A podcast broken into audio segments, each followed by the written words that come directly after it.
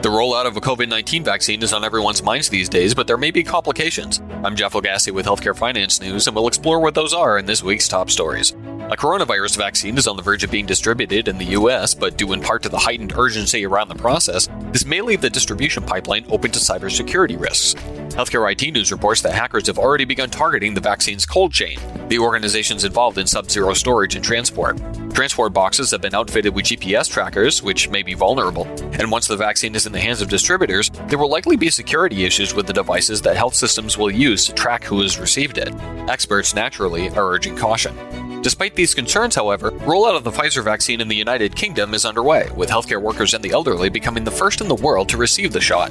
In healthcare finance news, we see that while most reactions to the vaccine have been mild, such as a sore arm at the infection site, two healthcare workers suffered adverse reactions, likely due to a history of significant allergic reactions.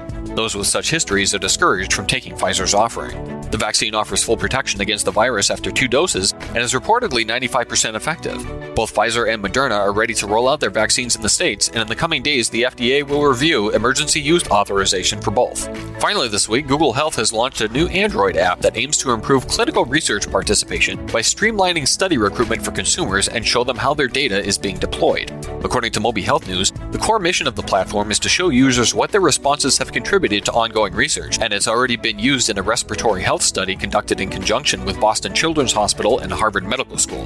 That study sought to better understand the transmission of respiratory pathogens such as COVID 19 or influenza. I'm Jeff Lagasse with Healthcare Finance News, and this has been Top Stories.